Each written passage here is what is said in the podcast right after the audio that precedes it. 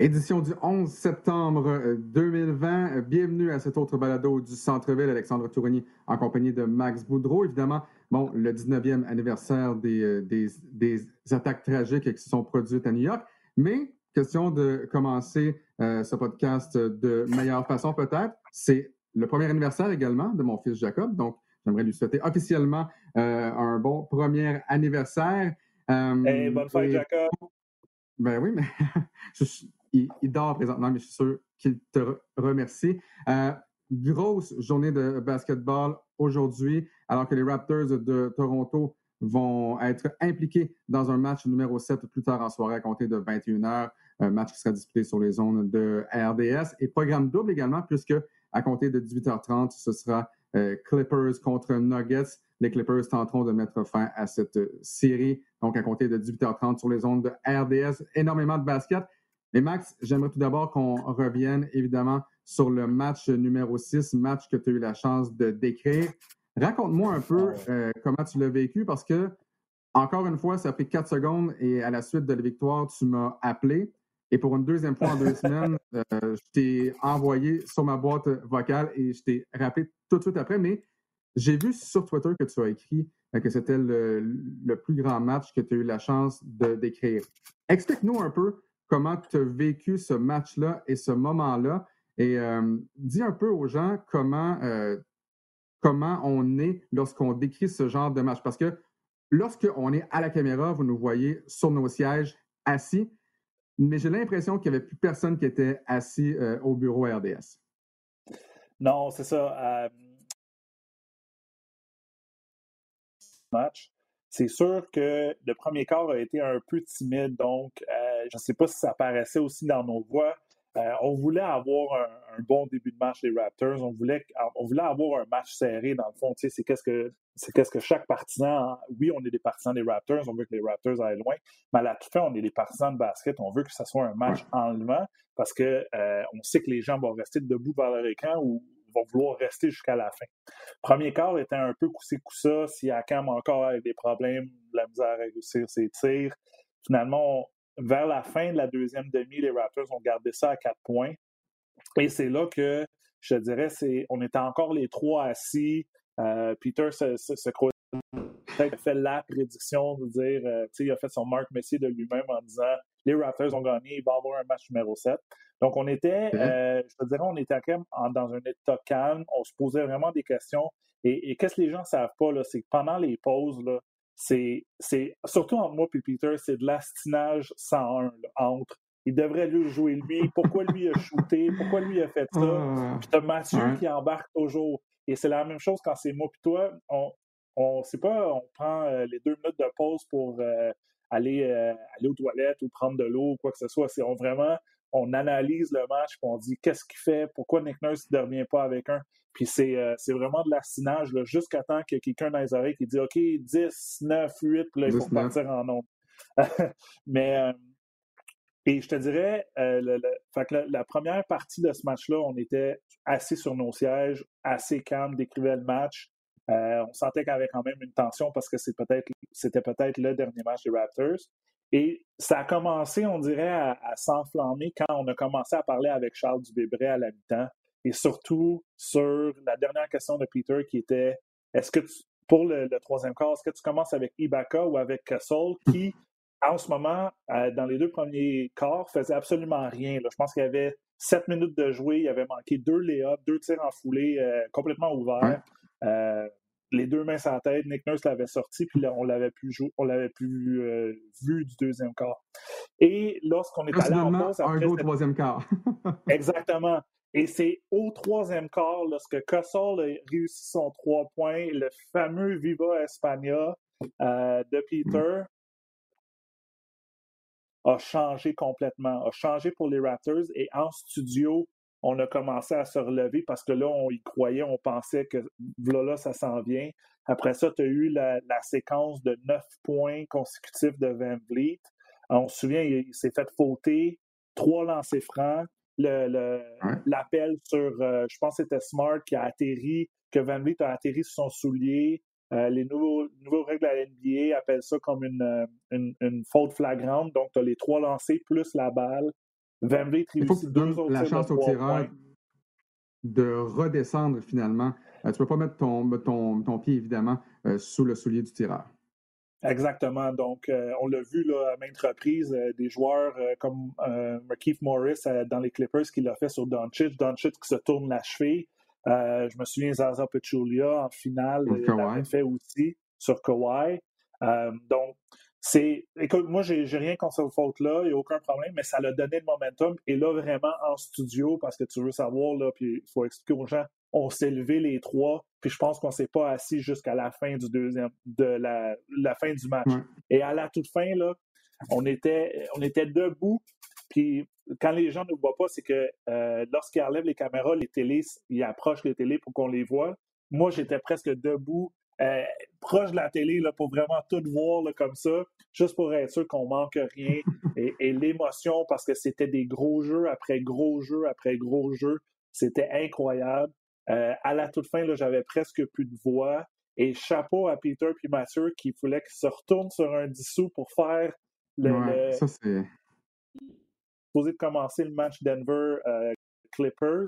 Et tellement que le match de Toronto a duré longtemps, à 2 périodes supplémentaires, ben on a manqué le premier quart des Clippers puis des Nuggets. On s'excuse à ces partisans-là, mais le match des Raptors et Celtics était vraiment notre main focus, là, notre point, mais c'était incroyable comme atmosphère. Puis je l'ai tweeté tout de suite après, là, c'était le meilleur match que j'ai décrit à vie en termes d'émotion, parce que qu'est-ce qui est bon, c'est que ça a commencé tellement en bas, puis dire « Ah non, ils vont vraiment, ils vont pas bien performer aujourd'hui », que ça a vraiment viré là, au 3e quart avec Gasol, VanVleet, comme je l'ai mentionné. Puis là, ben, c'était vraiment un high d'émotion là, jusqu'à la toute fin. Et c'est drôle, Max, parce que ce que les gens à la maison ne savent pas, c'est que lorsqu'on est à la caméra, on est sur nos sièges, c'est parfait, mais honnêtement, et chacun son style, mais je décris tous les matchs que je fais debout. Que j'en ai un ou que j'en ai 2, je suis toujours debout. Le simple fait de également pas être sur place s'enlève au niveau de l'émotion un peu, j'ai l'impression. Puis quand je suis debout, on dirait que je suis vraiment plus dans le match. Fait que vraiment, chaque fois que je décris un match, je suis debout. Et ce que les gens ne savent pas également, Max, c'est que ça fait maintenant 10 ans qu'on travaille, toi et moi. Ça fait 10 ans depuis que j'ai commencé, donc aussi, on commençait avec la NCAA, oui. Et toi et moi, on a une tradition, puis en vieillissant, cette tradition, on l'honore de moins en moins. Ce qu'il faut savoir, et vraiment une courte parenthèse, puis ensuite, on revient là, sur le match numéro 7 de ce soir entre les Raptors et les Celtics. Il y a 10 ans, lorsqu'on faisait le March Madness, souvent, on avait plusieurs matchs, 4 ou 5 par jour, de midi jusqu'à minuit. Et ça, c'est il y a 10 ans. Il y a 10 ans, j'avais 26 ans. J'étais vraiment plus jeune et peut-être plus stupide aussi, peut-être. Tu n'avais pas d'enfant, Alex. Tu n'avais pas d'enfant. Non, c'est ça, exact. Mais là, on avait un paquet de bonbons, de jujubes, du sucre. Question là, de faire en sorte qu'on soit réveillé pendant 12 heures. Et là, je trouve qu'en vieillissant, on s'est mis à bien manger, faire attention à notre poids. Et là, pour la première fois en 4-5 ans, lors du dernier match qu'on a eu la chance d'écrire ensemble entre les Lakers et les Rockets, tu as fait renaître cette tradition-là avec quelques sacs de jujubes. C'était fantastique. Eh oui. C'est la fin de la parenthèse. Il faut mentionner que le match était à 9h, puis que moi aussi, j'ai 2 enfants, puis qu'on se lève tôt le matin. Donc, c'est sûr que, autre les boissons énergisantes, des fois, il faut un petit boost. Mais on a le droit de manger entre les pauses aussi. Là, au lieu de s'astiner, des fois, on mange un peu. Mais, on mange un peu. C'est une tradition qu'on va continuer à honorer, là, Alex. Et c'est ça qui rend le match de ce soir pas difficile, mais c'est toujours un challenge. Lorsque tu as les Raptors, qui est le 2e match d'une soirée. Je serai avec Peter et Will ce soir pour les 2 matchs. Et là, il faut que tu sois vraiment à ton meilleur, sans dire qu'on n'est pas à notre mieux dans le premier match. Mais dans le 2e match, un 7e match, j'ai hâte de voir vraiment comment ça va se passer. Je suis certain que l'adrénaline va nous va faire en sorte qu'on va être sur un high pendant tout le match jusqu'à peut-être quoi, minuit ce soir. Une chose certaine, quand on va revenir à la maison, là, j'ai l'impression qu'on va faire dodo assez rapidement.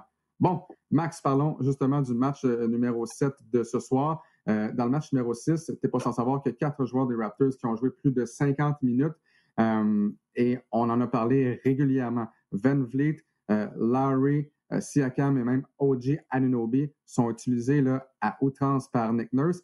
Et au début de la série, je me souviens avoir dit en ondes, si cette série-là devait se rendre en 7 matchs, j'ai l'impression que ça va tourner à l'avantage des Celtics.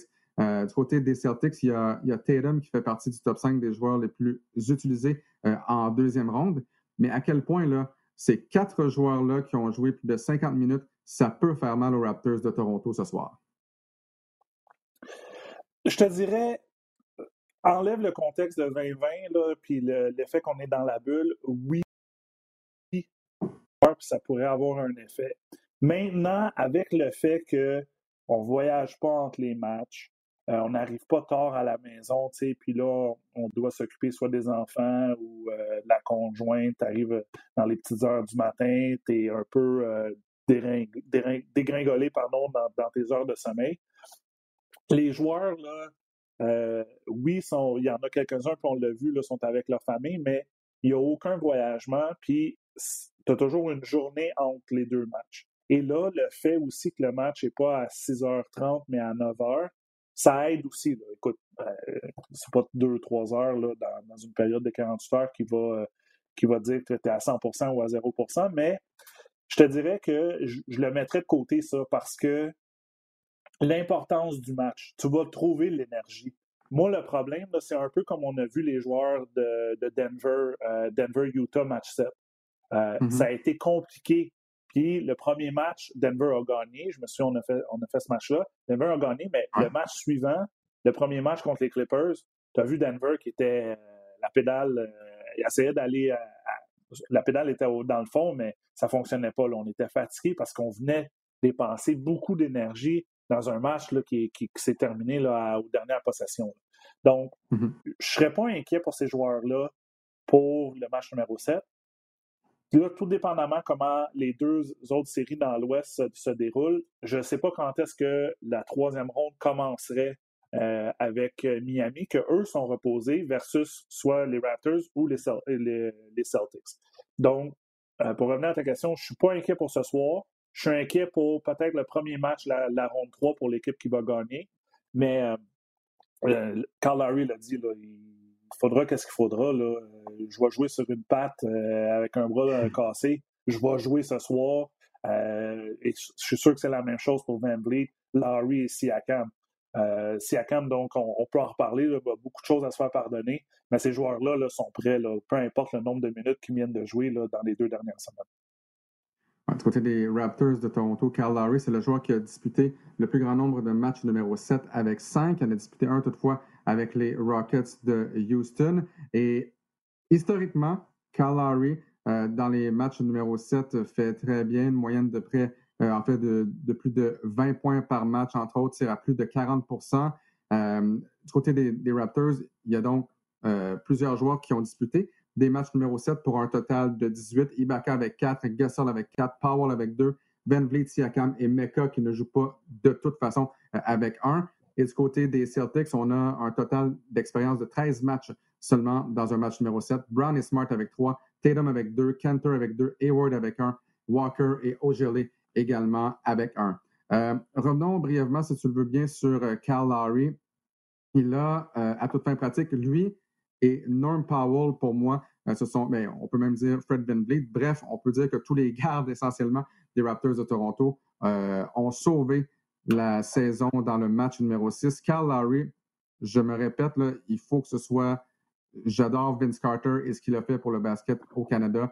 Kyle Lowry, pour moi, c'est le meilleur joueur des Raptors de tous les temps. Il l'a prouvé l'an dernier, en 2019. Il le prouve encore une fois cette année. Et pour moi, c'est le général à l'attaque et c'est lui qui a sauvé la saison des Raptors de Toronto. Évidemment qu'à la fin, Norm Powell avec un gros 2 points. VanVleet également avec la séquence dont tu as parlé.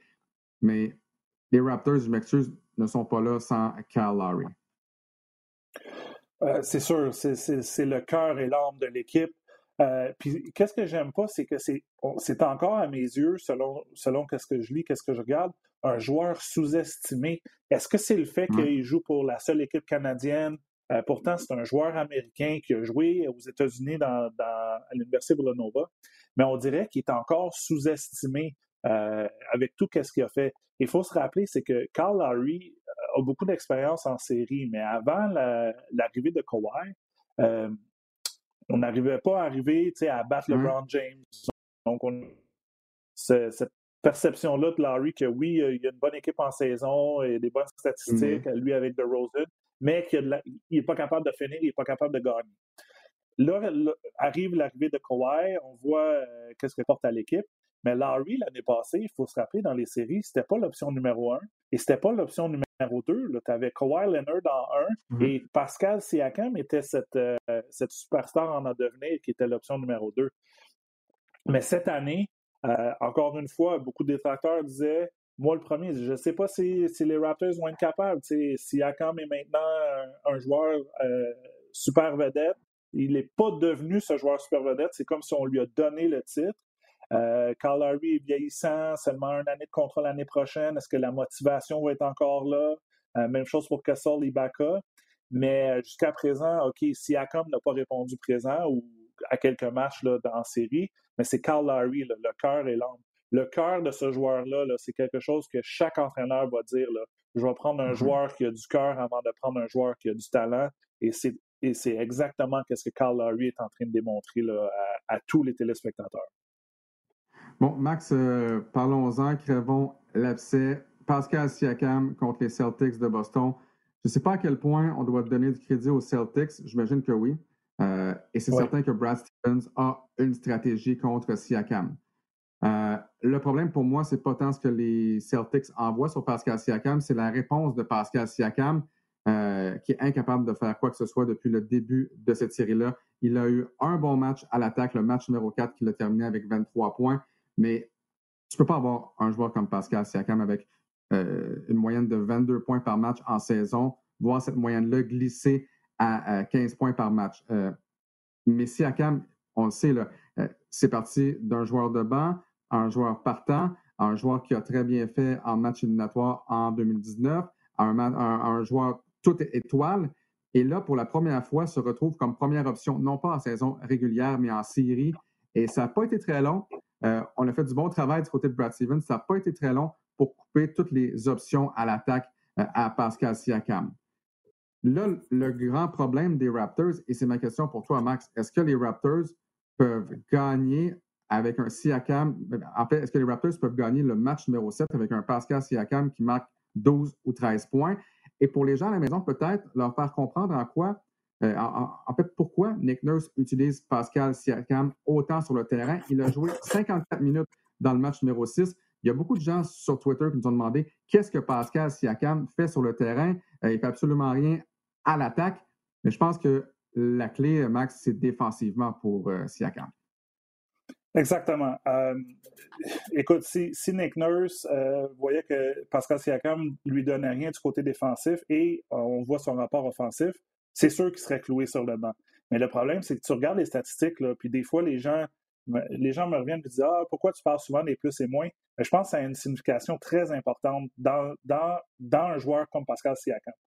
Tout le monde voit là, qu'il y a de la difficulté, qu'il y a un manque de confiance, le flagrant, revirement des fois dans des moments, là, écoute, en surtemps et en deuxième période de prolongation, à chaque fois qu'il driblait, j'avais peur qu'il y ait un vol de balle ou qu'il y avait un revirement et malheureusement, ça arrivait. Je pense que j'ai réussi un seul panier à la toute fin.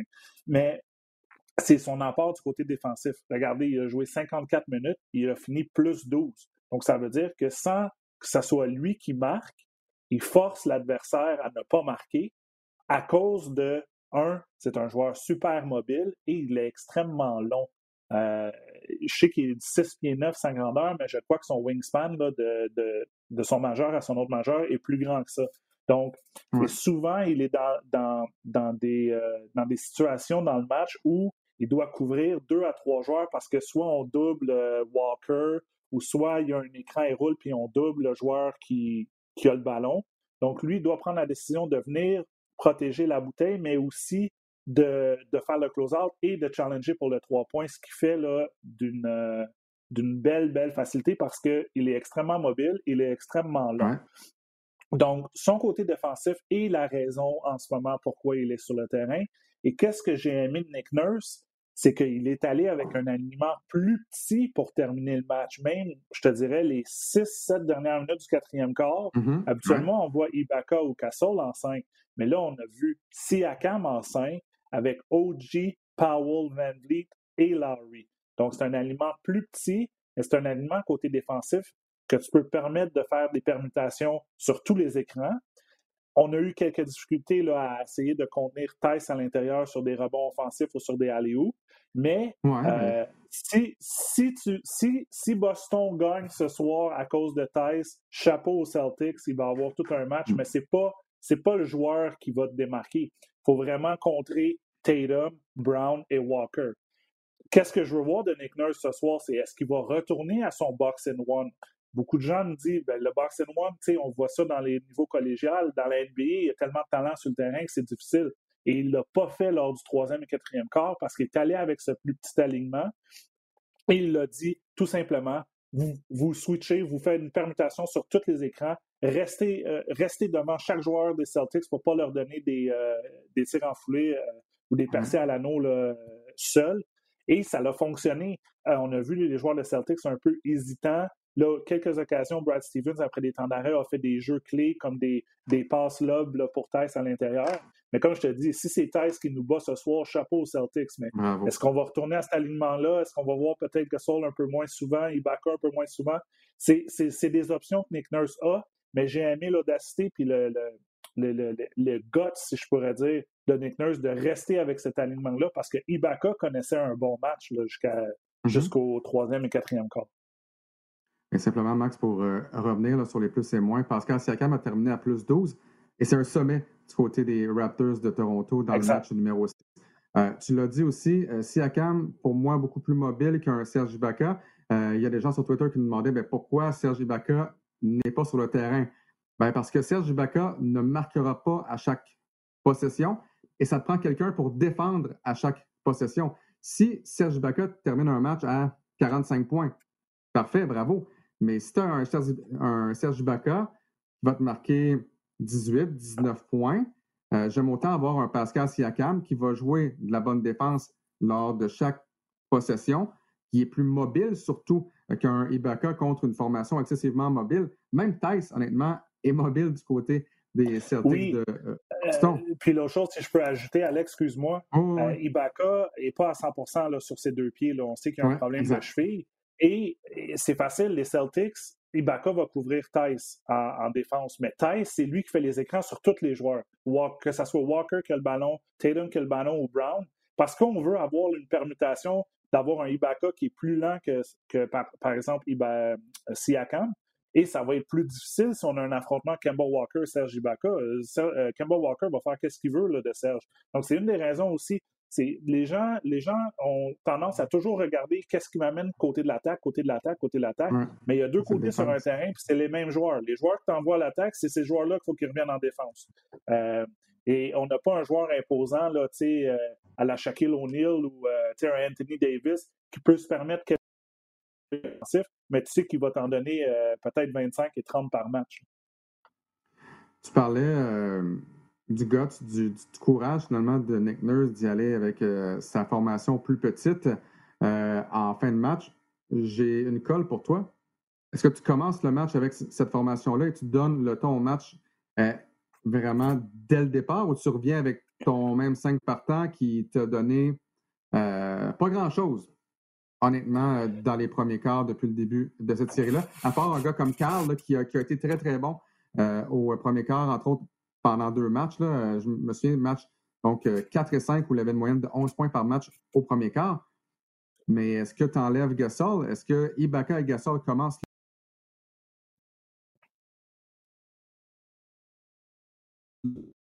Est-ce qu'on a perdu Max? Est-ce que j'ai fait en sorte que Max… Non, je suis de retour, okay. Désolé, j'ai perdu ta question, mais je pense que j'ai compris ta question. Ben, est-ce que tu commences la formation, le match avec la formation qui a fini le match numéro 6? Non, pour la simple et bonne raison que même à la mi-temps, j'étais sûr que Ibaka allait commencer sur Gasol, puis Gasol a commencé. Tu recommences avec ton même 5 alignements partant, donc avec Gasol, Siakam en 4, OG Anunoby et les deux gardes VanVleet et Lowry, parce que tu veux essayer de donner des minutes au début, des minutes agressives pour Marc Gasol, peut-être aller chercher des fautes, aller chercher des rebonds offensifs. La seule chose qui va être différente, ça va être la patience et le niveau de patience de Nick Nurse. Si on voit que Gasol, ça ne fonctionne pas, il va aller avec Ibaka rapidement. Et si avec Ibaka, on sait qu'il, je ne pense pas qu'il peut jouer 40 minutes parce qu'il n'est pas à 100%, on va sûrement voir cet alignement-là petit dès le deuxième quart. Il reste plus que 5 minutes à cette version très, très courte là, du balado du Centre-Ville, évidemment avec deux matchs à faire plus tard ce soir. Kemba Walker, dans le match numéro 6, Max a connu vraiment son pire match contre les Raptors de Toronto avec 5 petits points seulement, 2 en 11 en 52 minutes de jeu. Est-ce que essentiellement c'est la grande raison pour laquelle les Celtics ont échappé ce match numéro 6-là? Et est-ce que tu sens que les Celtics là, ont presque trop d'armes à l'attaque contre les Raptors de Toronto? Et ça prend vraiment une soirée très, très, très difficile de soit Walker, soit Brown, soit Tatum également à l'attaque et, ou Smart pour espérer une victoire du côté des Raptors. Hier, justement, j'en parlais brièvement avec Peter et la série, et je suis désolé pour les amateurs des Raptors, mais cette série-là devrait peut-être être finie. Je comprends que dans le match numéro 2, Smart a été exceptionnel au début du quatrième quart. Mais pour que les Raptors restent en vie, ça a pris un tir absolument incroyable de OG Anunoby. Ça a pris une victoire en deuxième prolongation. C'est une formation qui n'abandonne jamais, mais quand même, là, je trouve que les Celtics ont mieux joué depuis le début de cette série que les Raptors de Toronto. Donc, est-ce que ça t'inquiète, Kemba Walker, et à quoi tu t'attends du match numéro 7 ce soir, du côté des Celtics seulement? Est-ce que ça m'inquiète? Non, parce que faut mentionner que le box and one en première demi, c'était VanVleet sur Walker, peu importe il est où sur le terrain. On veut pas qu'il ait le ballon, on veut pas qu'il nous batte. Et Walker a effectué seulement 2 tirs en première demi. Est-ce que ça lui a cassé le rythme pour le troisième, quatrième quart et les 2 périodes de prolongation? Peut-être, mais il a manqué aussi là, quelques tirs en foulée qu'il aurait dû avoir. Puis je pense que j'ai même lu que les arbitres auraient dû appeler une faute sur le dernier tir en foulée de Walker là, au quatrième quart. Ouais, mais du côté de la série, c'est sûr, si tu regardes sur papier, je crois que les Celtics ont plus de talent, ont plus de potentiel de talent. Là. Tatum, Brown, c'est des joueurs encore extrêmement jeunes. Je crois que côté expérience et côté... Ça, c'est dur à dire, là, côté fierté et cœur, les Raptors ont l'avantage et c'est une des raisons pourquoi ils sont allés gagner des matchs qu'ils ne devaient pas gagner. Le match numéro 3, le tir d'Anunoby, ça ne devait pas rentrer, là, ça. Effectivement. Ça aurait dû être une défaite également du côté des Raptors, mais on est allé les gagner. Donc là, en ce moment, là, il faut se contrebalancer des 6 premiers matchs. C'est un match. C'est un match, c'est ça. Peut-être plus. Et il faut laisser faire les statistiques. Puis il faut jouer notre match. Côté Boston, il faut continuer à être agressif. Il faut continuer à être... On est la meilleure équipe en transition défensive. Et c'est une des raisons pourquoi Siakam n'est pas capable de commencer bien les matchs. C'est que sa première option en fast break, en transition offensive, n'est pas là parce que les joueurs des Celtics reviennent à 5 rapidement.